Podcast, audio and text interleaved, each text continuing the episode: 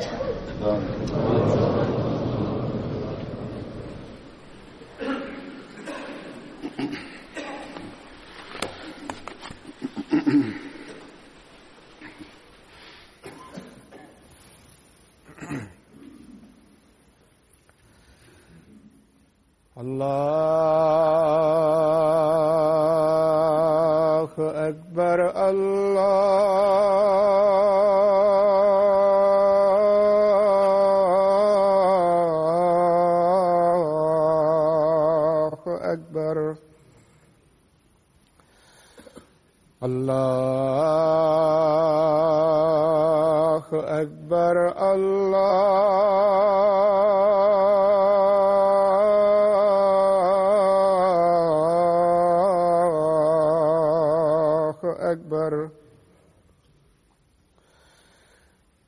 أشهد أن لا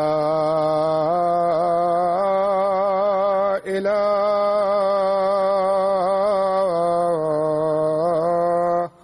إلا الله. أشهد أن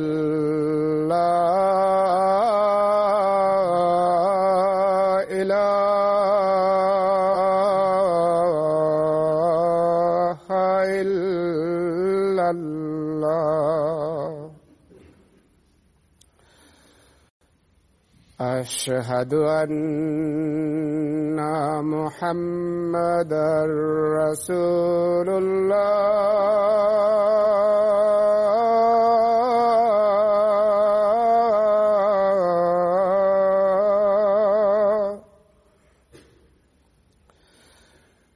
أشهد أن محمدا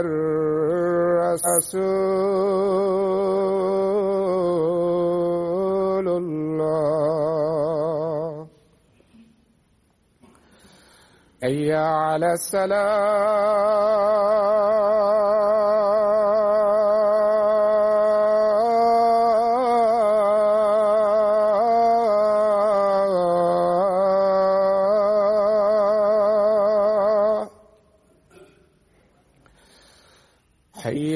على الصلاة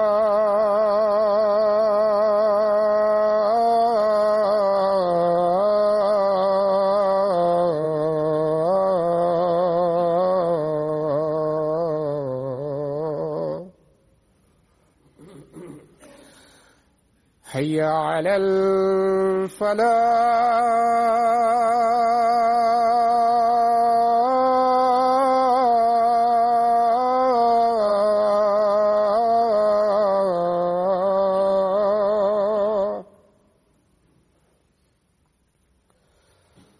حي على الفلاح.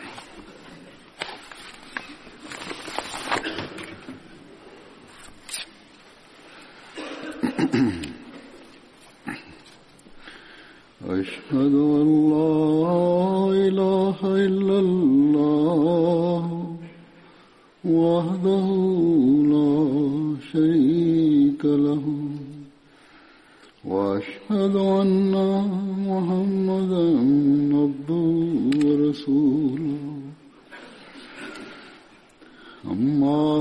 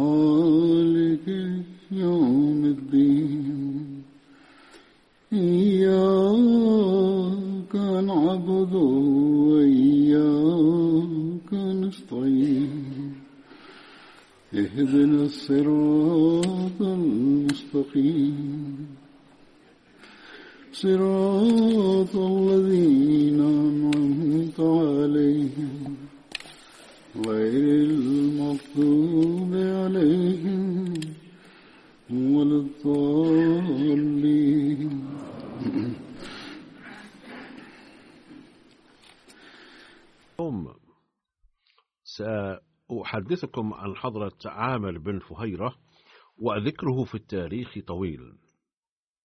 فله دور في أحداث هامة في تاريخ الإسلام. أعني كان شريكا فيها وتلك الأحداث يجب بيانها بالتفصيل نظرا إلى أهميتها. كانت كنيته أبا عمرو وينتمي إلى قبيلة الأسد. كان غلاما لعبد الله بن الطفيلي ابن صخبرة أخو عائشة لأمه لأمها عفوا أي كان أبوه غير أبيها. وكان من السود وكان من السابقين إلى الإسلام.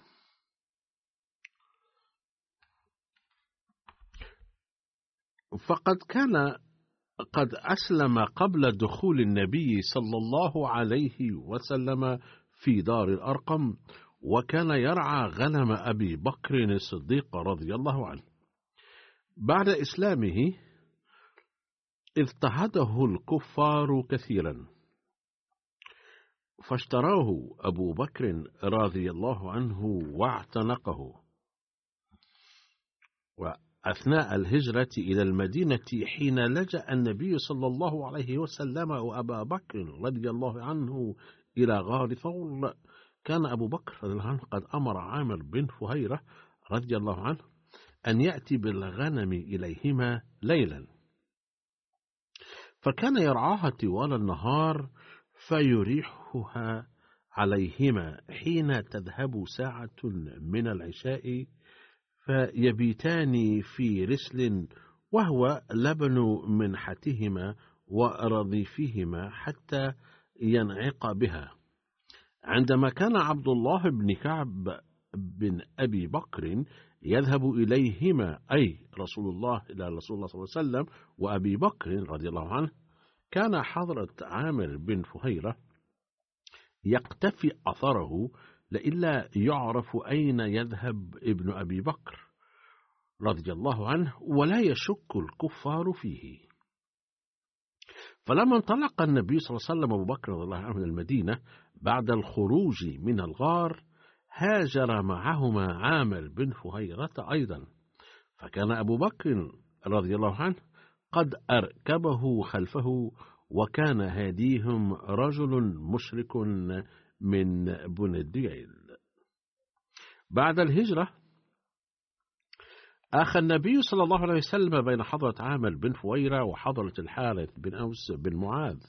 لقد شهد عامر بن فويرة بدرا وأحدا واستشهد في حادثة بئر معونة يوم كان عمره خمس وأربعون سنة. كان حضرة أبي بكر رضي الله عنه قد أعتق سبعة من العبيد الذين كانوا يؤذون في سبيل الله وكان منهم حضرة بلال وحضرة عامر بن فهيرة. تقول السيدة عائشة رضي الله عنها عن الهجرة فبينما نحن يوما جلوس في بيتنا في نحر الظهيرة فقال قائل لأبي بكر هذا رسول الله صلى الله عليه وسلم مقبلا متقنعا في ساعة لم يكن يأتينا فيها. قال أبو بكر فدا لك أبي وأمي والله إن جاء به في هذه الساعة إلا لأمر. فجاء النبي صلى الله عليه وسلم فاستأذن فأذن له فدخل فقال حين دخل لأبي بكر أخرج من عندك. قال إنما هم أهلك بأبي. أنت يا رسول الله أي أن عائشة ووالدتها أم رمان فقال فإني قد أذن لي في الخروج. قال فالصحبة بأبي أنت وأمي يا رسول الله؟ قال نعم. قال فخذ بأبي أنت يا رسول الله إحدى راحلتي هاتين. قال النبي صلى الله عليه وسلم بالثمن. قال فجهزناهما حتى الجهاز وضعنا لهما صفرة في جراب فقطعت أسماء بنت أبي بكر قطعة من نطاقها فأوكهت بها الجراب ولذلك كانت تسمى ذات النطاق. ثم لحق النبي صلى الله عليه وسلم وأبو بكر بغار في جبل يقال له ثور. فمكثوا فيه ثلاث ليال يبيت عندهما عبد الله بن أبي بكر وهو غلام شاب لقن ثقف فيرحل من عندهما سحرا فيصبح من قريش بمكة كبائت فلا يسمع أمرا يكادان به إلا وعاه حتى يأتيهما بخبر ذلك حين يختلط الظلام ويرى عليهما عامر بن فويرة مولى أبي بكر منحة من غنم فيريحهما عليهما حين تذهب ساعة من العشاء فيبيتان في رسلهما حتى ينعق بها عامر بن فويرة بغلس يفعل ذلك كل ليلة من تلك الليالي الثلاثة و واستأجر رسول الله صلى الله عليه وسلم وأبو بكر رجلا من بني الديل وهو من بني عبد بن عدي هادي خريتا والخريت الماهر بالهداية قد غمس حلفا في آل العاص بن وائل السهمي وهو على دين كفار قريش فأمناه. أي رغم أنه كافر وتربى في قريش.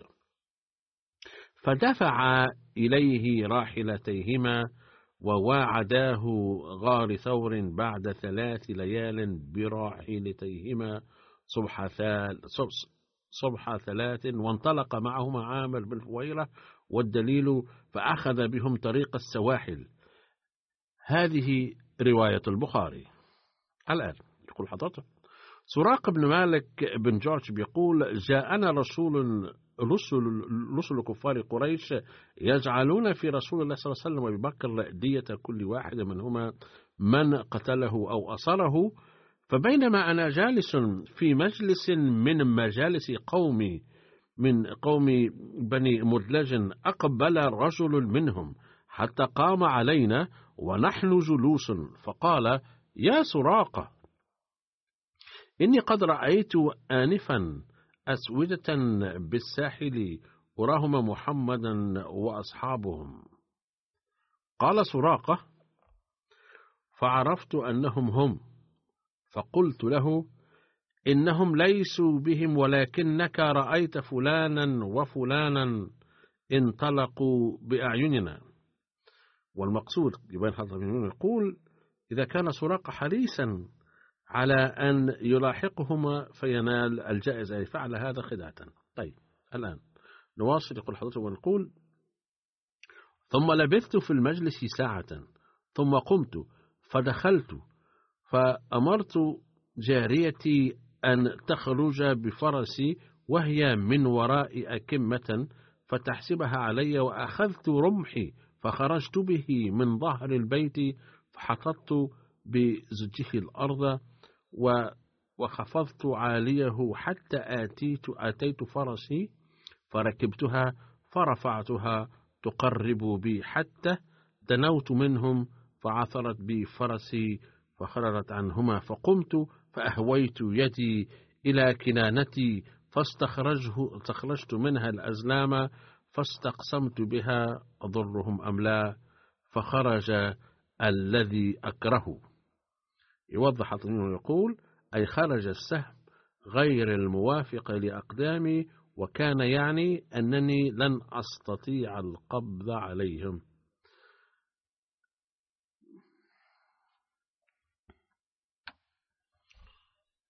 يقول حضرته أي خرج السهم غير الموافق لأقدامي وكان يعني أنني لن أستطيع القبض عليهم. يقول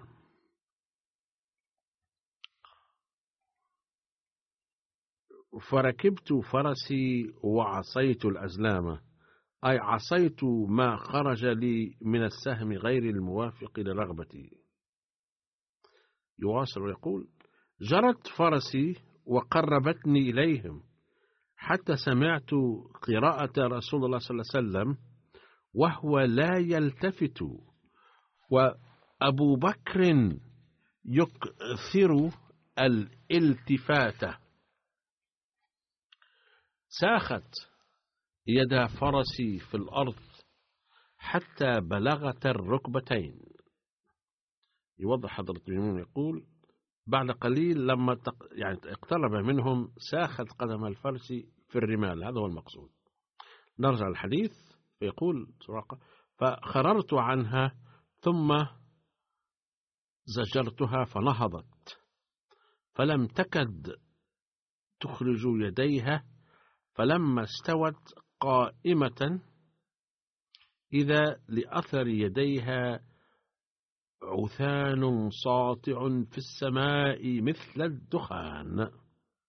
يوضح حاطب يقول أي كانت قد ساخت يد فرسه لدرجة أنها لما أخرجتهما بقوة انتشر الغبار الناتج عن ذلك في الفضاء فملأه كالدخان.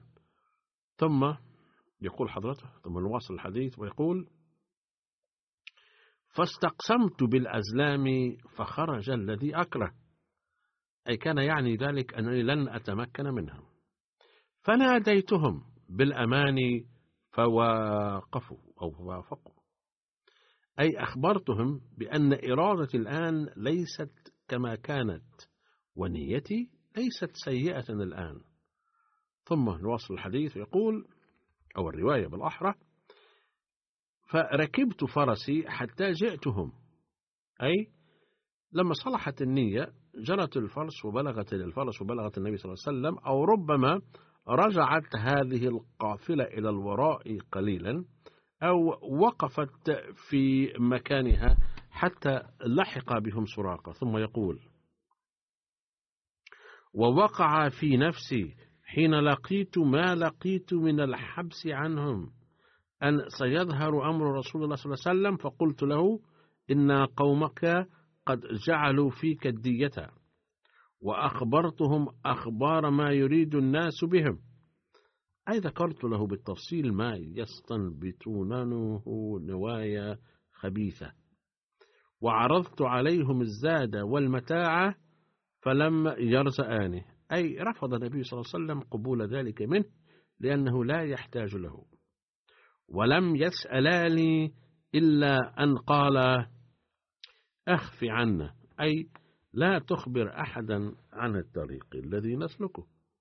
فسألته أن يكتب لي كتاب أمن أي يقول بأنني التمست من النبي صلى الله عليه وسلم أن يكتب لي وثيقة أمن. فأمر صلى الله عليه وسلم عامر بن فهيرة أي الذي كان عبدا حبشيا إلا أنه في ذلك الوقت كان محررا وكان يصطحب النبي صلى الله عليه وسلم في سفره هذا. فكتب في رقعة من أديم ثم مضى رسول الله صلى الله عليه وسلم.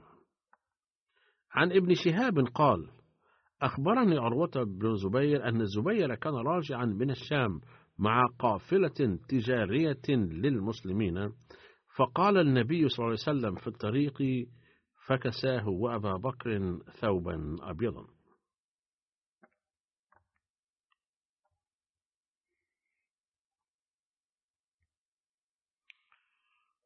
ولما سمع المسلمون بالمدينة بمخرج رسول الله صلى الله عليه وسلم من مكة كانوا يغدون كل غداة إلى الحرة فينتظرون حتى يردهم حر الظهيرة أي كانوا ينتظرون قدوم النبي صلى الله عليه وسلم صباح كل يوم فلم تستطع الشمس بأشعتها الحارقة أو تسطع وتصبح بادرة يرجعون إلى بيوتهم. فانقلبوا يوما بعدما أطالوا انتظارهم فلما أووا إلى بيوتهم أوفى رجل من يهود على أطم من آطامهم لأمر ينظر إليه فبصر برسول الله صلى الله عليه وسلم وأصحابه مبجضين يزول بهم السراب فلم يملك اليهودي أن قال بصوته أو بأعلى صوته. يا معشر العرب هذا جدكم الذي تنتظرون. كان يعرف عن اجتماع المسلمين يوميا في مكان وانتظارهم للنبي صلى الله عليه وسلم. فثار المسلمون إلى السلاح فتلقوا رسول الله صلى الله عليه وسلم بظهر الحرة فعدل بهم ذات اليمين حتى نزل بهم. حتى نزل بهم في بني عمرو بن عوف. وذلك يوم الاثنين من شهر ربيع الأول فقام أبو بكر للناس وجلس رسول الله صلى الله عليه وسلم صامتا.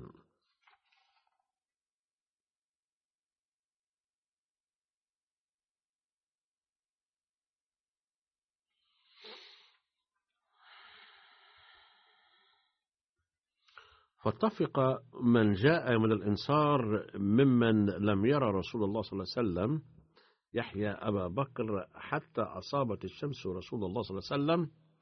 فأقبل أبو بكر حتى ظلل عليه بردائه.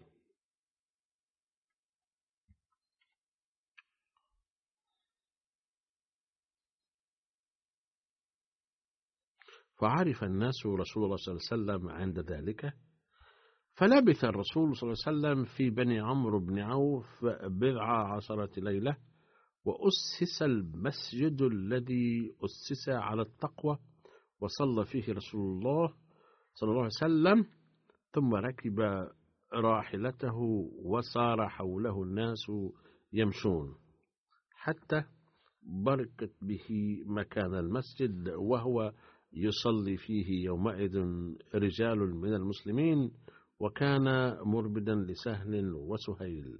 وكان شابين يتيمين يجففان تمرهما في هذا المكان وكان سعد بن الزرارة قد رباهما.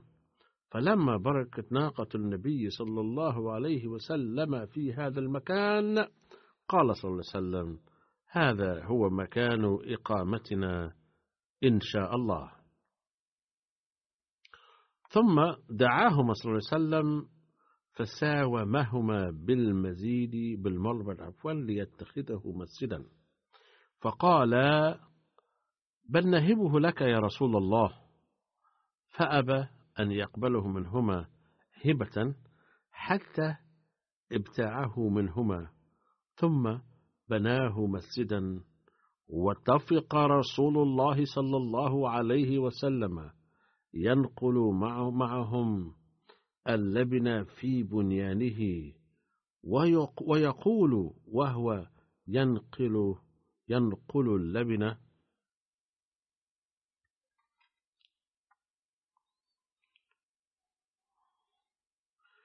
هذا الحمال لا حمال خيبر.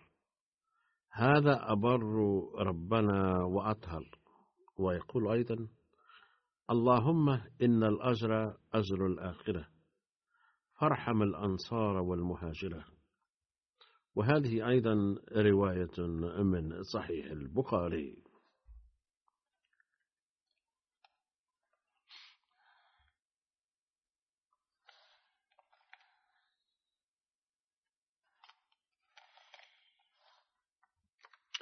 لقد كتب حضرة المصلح الموعود رضي الله عنه أيضا عن واقعة الهجرة بأسلوبه المختلف عن الآخرين.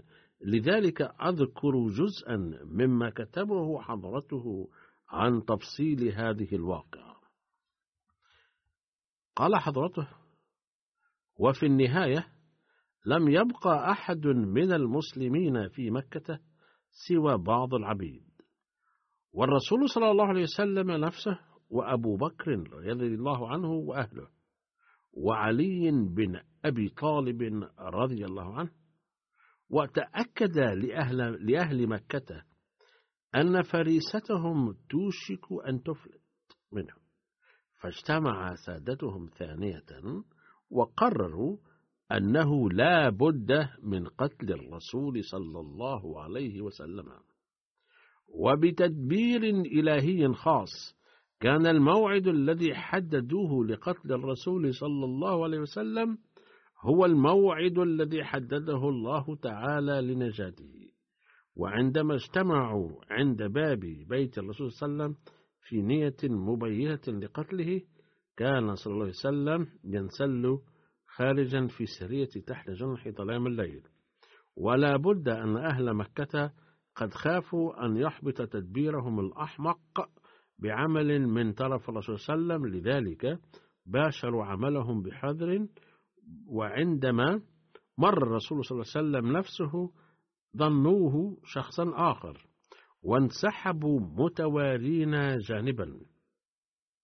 وكان أبو بكر وهو الصديق الأثير لدى الرسول صلى الله عليه وسلم قد علم بخطة الرسول صلى الله عليه وسلم قبل التنفيذ بيوم. فانضم إليه في حينه. وغادر الاثنان مكة في وقت قليل ولجئ إلى غار يسمى غار ثور.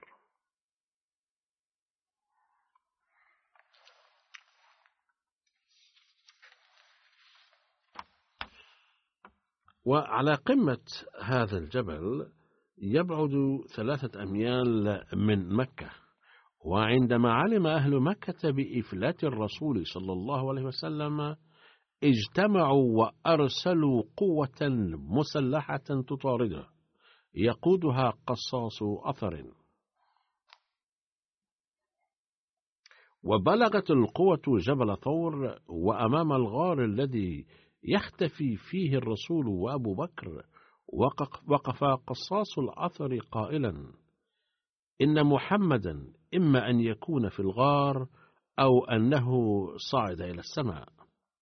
وسمع أبو بكر رضي الله عنه ذلك فدق قلبه بعنف وقال في همس لو نظر أحدهم إلى ما تحت قدميه لرآنا. فقال الرسول صلى الله عليه وسلم لا تحزن. إن الله معنا. فقال أبو بكر إني لا أخشى على نفسي بل أخشى عليك. فإنني إن مت فما أنا إلا امرئ عادي. ولكن لو أنك مت فذلك يعني موت الإيمان والدين. فطمأنه الرسول صلى الله عليه وسلم قائلا له ما ظنك يا أبا بكر باثنين الله ثالثهما؟ كان الله سبحانه وتعالى قد قدر أن ينتهي طغيان مكة وكتب العزة والانتشار للإسلام. لذلك فقد خدع المطاردون أنفسهم فسخروا من قول قصاص الأثر وقالوا له إن الغار مكشوف ولا يغري باللجوء إليه. ونظرا إلى وجود الحيات والأفاعي به فمن الخطر أن يلجأ إليه أحد. ولو أنهم انحنوا قليلا لرأوا الرسول صلى الله عليه وسلم وصاحبه.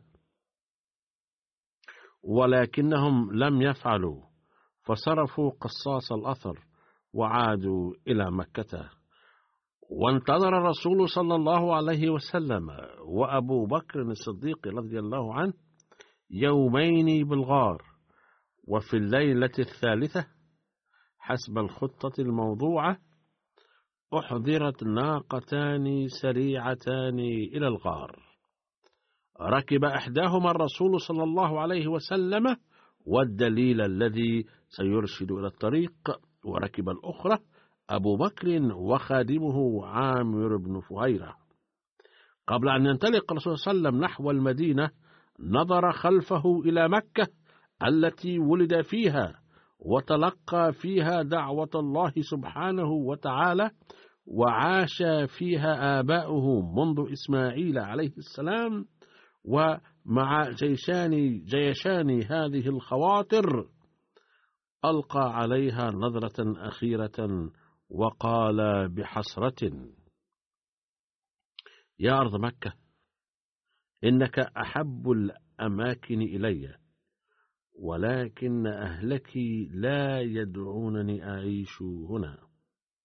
عند ذلك قال أبو بكر رضي الله عنه بأسف شديد هل تنتظر قرية أخرجت نبيها سوى الهلاك؟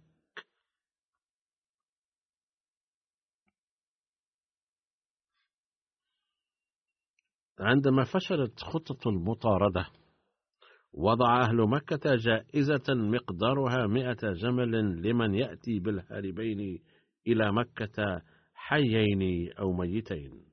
محمد صلى الله عليه وسلم وأبي بكر رضي الله عنه. وأعلن الخبر في القبائل المحيطة بمكة وأغرت, وأغرت الجائزة سراق بن مالك أحد سادة البدو. فبدأ في متاضلة الرهط المهاجر وأخيرا لمحهم على الطريق إلى المدينة. رأى جملين عن البعد محملين فخمن أنهما لا بد يحملان محمدا وأبا بكر.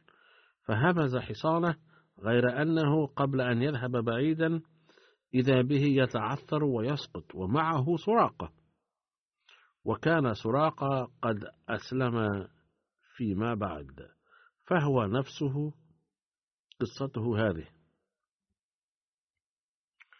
وقد مر ذكرها ذكرها بالتفصيل وبينها هنا المصلح المولى ثم قال فلما كتب عامر بن فويرة رضي الله عنه بأمر النبي صلى الله عليه وسلم كتاب أمن لسراقة وحين أراد سراقة أن يعود بالكتاب كشف الله تعالى على النبي صلى الله عليه وسلم بالوحي عن حالات سراقة في المستقبل. فقال له النبي صلى الله عليه وسلم كيف بك يا سراقة إذا لبست سواري كسرة؟ فسأله سراقة في دهشة أي كسرة؟ كسرة كسرى بن هرمز أي إمبراطور الفرس فقال الرسول صلى الله عليه وسلم نعم. وبعد هذا اليوم بستة عشر أو سبعة عشر عاما تحققت النبوءة حرفيا.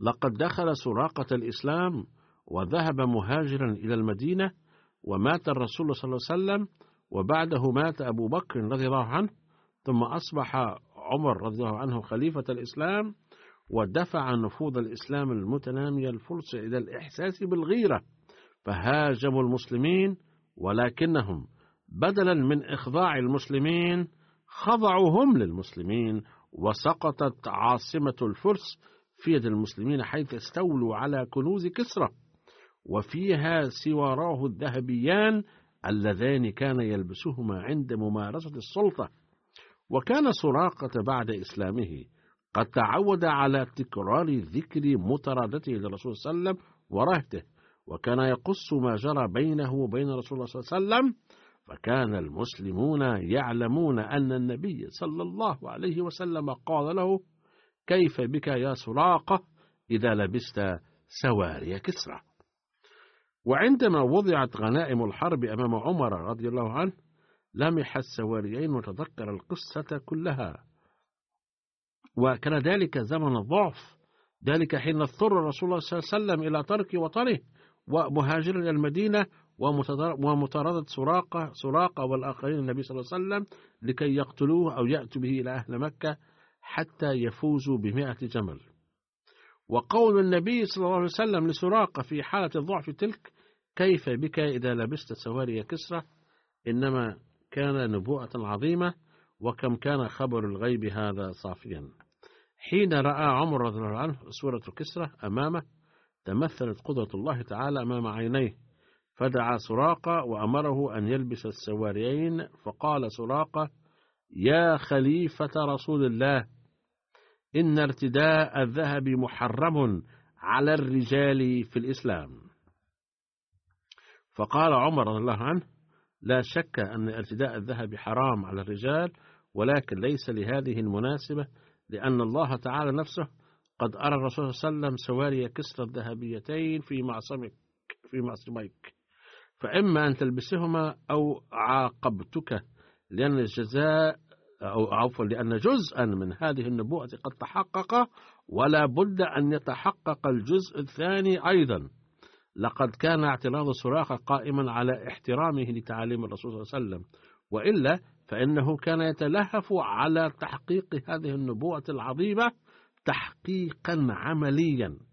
فلبس السواري السوارين ورأى المسلمون تحقق نبوة الرسول صلى الله عليه وسلم بأم أعينهم. وبحسب بعض الكتب تذكر كلمات النبي صلى الله عليه وسلم عن لبس سراقة سواري كسرى لم تكن أثناء الهجرة بل قالها عند عودته صلى الله عليه وسلم من غزوة حنين والطائف في الجعرانة ولكن القول السائد والأصح هو كما ذكرت أنه قالها بمناسبة الهجرة وهذا ما كتبه المصلح الموعود رضي الله عنه. يواصل حضرته ويقول لما قدم عامر بن فهيرة رضي الله عنه المدينة اشتكى فدعا له الرسول صلى الله عليه وسلم فشفي وعن عائشة رضي الله عنها قالت لما قدم النبي صلى الله عليه وسلم إلى المدينة اشتكى أصحابه واشتكى أبو بكر وعامر بن فويرة مولى أبي بكر وبلال ف فاستأذنت عائشة النبي صلى الله عليه وسلم في عيادتهم فأذن لها فقالت لأبي بكر كيف تجدك؟ فقال كل امرئ مصبح في أهله والموت أدنى من شراك عليه ثم سألت عامرا فقال إني وجدت إني وجدت الموت قبل دوقه إن الجبان حتفه من فوقه. أي أن الشجاع مستعدا مستعد دائما للموت ولكن الجبان ليس كذلك. وسألت بلالا فقال يا ليت شعري هل أبيتن ليلة بفج وحولي إدخر وجليل؟ فأتت النبي صلى الله عليه وسلم فأخبرته بقولهم فنظر إلى السماء وقال اللهم حبب إلينا المدينة كما حببت إلينا مكة وأشد. اللهم بارك لنا في صاعها وفي مدها وانقل وباءها إلى مهيعته هذا في مسند أحمد. لقد استشهد عامر بن فويرة يوم بئر معونة ف... عفوا. فقد ورد في رواية في صحيح البخاري. لما قتل الذين ببئر معونة وأسر عمرو بن أمية ضمري قال له عامر بن, بن الطفيل من هذا؟ فأشار إلى قتيل فقال له عمرو بن أمية هذا عامر بن فويرة. فقال لقد رأيته بعدما قتل رفع إلى السماء حتى إني لأنظر إلى السماء بينه وبين الأرض. ثم وضع فأتى النبي صلى الله عليه وسلم خبرهم فنعاهم فقال إن أصحابكم قد أصيبوا وإنهم قد سألوا ربهم فقالوا ربنا أخبر عنا إخواننا بما رضينا عنك ورضيت عنا فأخبرهم عنهم. صحيح البخاري كتاب المغازي. فقد أرى الله تعالى هذا المشهد للآخرين أيضا. هناك اختلاف في من قتل عامر بن فويرة ففي رواية رواية أن قتل أن قتل أن قتله عامر بن الطفيلي الذي ذكر ما أو ذكرت فيما سبق لأنه كان من الأعداء. وفي رواية أخرى أن جبار بن سلمى قتله على أي حال قتل عامر بن فويرة يوم بئر معونة.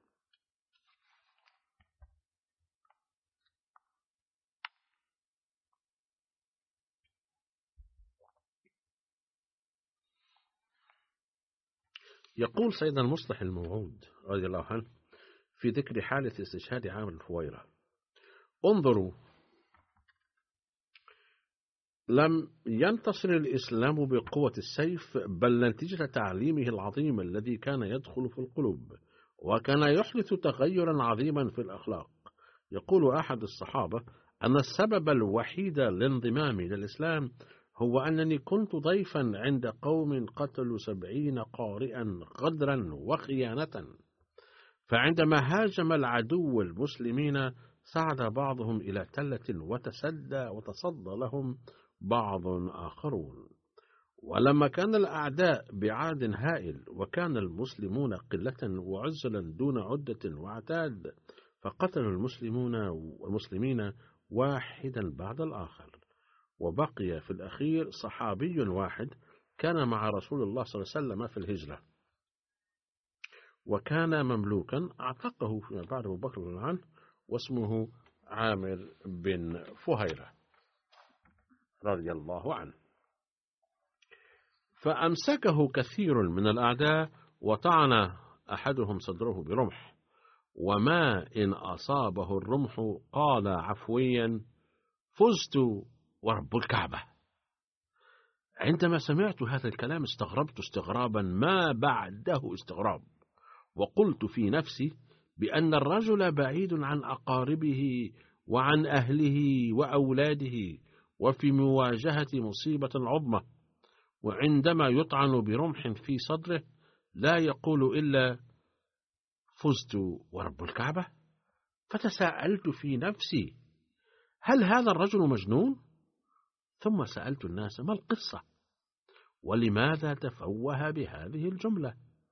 قالوا أنت لا تدري هذا الأمر الحق أن المسلمين مجالين فعلا لأنهم عندما يموتون في سبيل الله يحسبون أن الله رضي بهم وقد فازوا فوزا عظيما يقول فترك هذا الحادث في قلبي تأثيرا فقررت أن أزور مركزهم وأطلع على دينهم بنفسي. فوصلت إلى المدينة ووصلت إلى المدينة وأسلمت. يقول الصحابة رضي الله عنهم إن هذا الشخص كان متأثرا من هذا الحادث إذ كان الصحابي المذكور بعيدا عن أهله وقاربه ولم يكن معه أحد وحين طعن في صدره لم يقل إلا فزت ورب الكعبة. وكلما قص هذه القصة ووصل إلى جملة فزت ورب الكعبة ارتعدت أوصاله دائما لهيبة الحادث وانهمرت عيناه دموعا عفويا.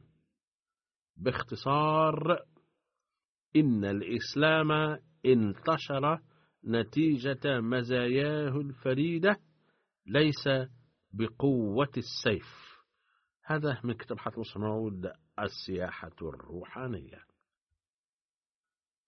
لقد ورد في الروايات أن مما قاله عامر بن فويرة قبيل الاستجهاد جملتان أي فزت ورب الكعبة وفزت والله وقالها غيرهم من الصحابة أيضا. وقد ذكر ذلك سيدنا المصلح الموعود رضي الله عنه أيضا فقال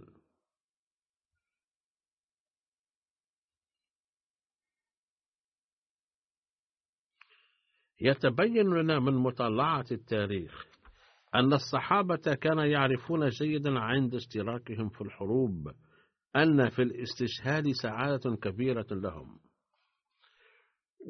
وإذا أصيبوا في الحرب بأذى كانوا يسبحونه عفوا كانوا يحسبونه عين الراحة.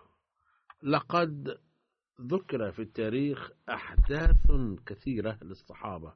أنهم كانوا يحسبون الموت في سبيل الله عين الراحة والسرور لهم. فمثلا القراء الذين أرسلهم النبي صلى الله عليه وسلم إلى قبيلة عربية لتبليغ الدعوة كان منهم حرام بن بلحان فذهب إلى عامر بن الطفيل زعيم قبيلة عامر وتخلف الصحابة الآخرون. فرحم به عامر بن الطفيل وأصحابه نفاقا. وعندما جلس حرم بن ملحان مطمئنا وبدأ في تبليغ الدعوة أشار بعض الأشرار منهم إلى شخص خبيث فطعن حرم بن ملحان من الخلف فورا فسقط وخرج من لسانه عفويا. الله أكبر! فزت ورب الكعبة! ثم حاصر هؤلاء الأشرار بقية الصحابة وهاجموهم. وقد ورد أن قاتل رقيق أعتقه أبو بكر رضي الله عنه أي عامر بن فهيرة الذي كان مع النبي صلى الله عليه وسلم في الهجرة.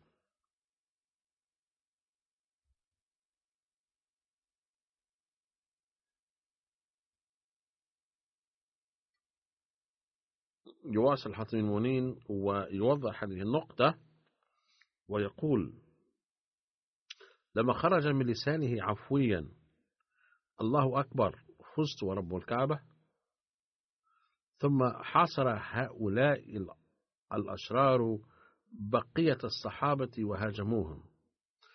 وقد ورد أن قاتل رقيق أعتقه أبو بكر الصديق رضي الله عنه أي عامر بن فويرة الذي كان مع النبي صلى الله عليه وسلم في الهجرة.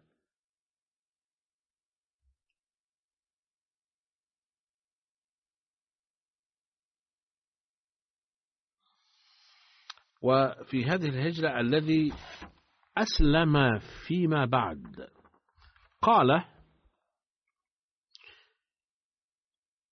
قال أن السبب الوحيد لي أن السبب الوحيد لإسلامه هو أنه عندما قتل عامر بن فويرة قال عفويا فزت والله.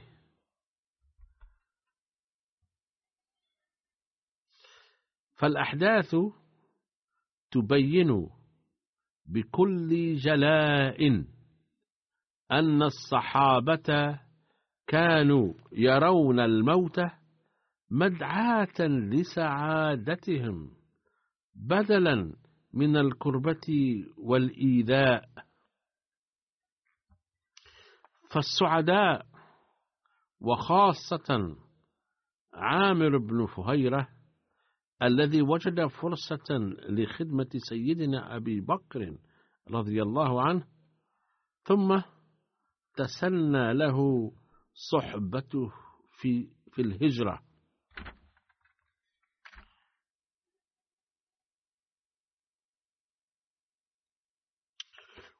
وكان قد كلف بمهمة إيصال الطعام إلى النبي صلى الله عليه وسلم في غار ثور علما أن أفضل طعام في ذلك الزمن كان حليب الشاة وكان عامر بن فويرة مكلفا بإيصاله إلى النبي صلى الله عليه وسلم فظل يؤدي هذا الواجب إلى ثلاثة أيام بالالتزام الكامل.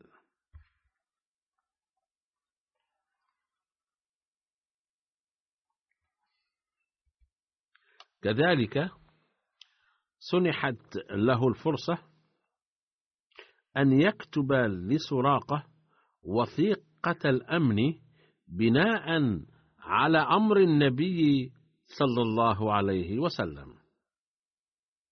وقد أخبر النبي صلى الله عليه وسلم عن استشهاده نتيجة دعائه وهو صلى الله عليه وسلم بعيدا عنه فكان عامر مخلصا جدا وقد أبدى إخلاصه ووفائه في كل مناسبة. رفع الله درجاته دائما.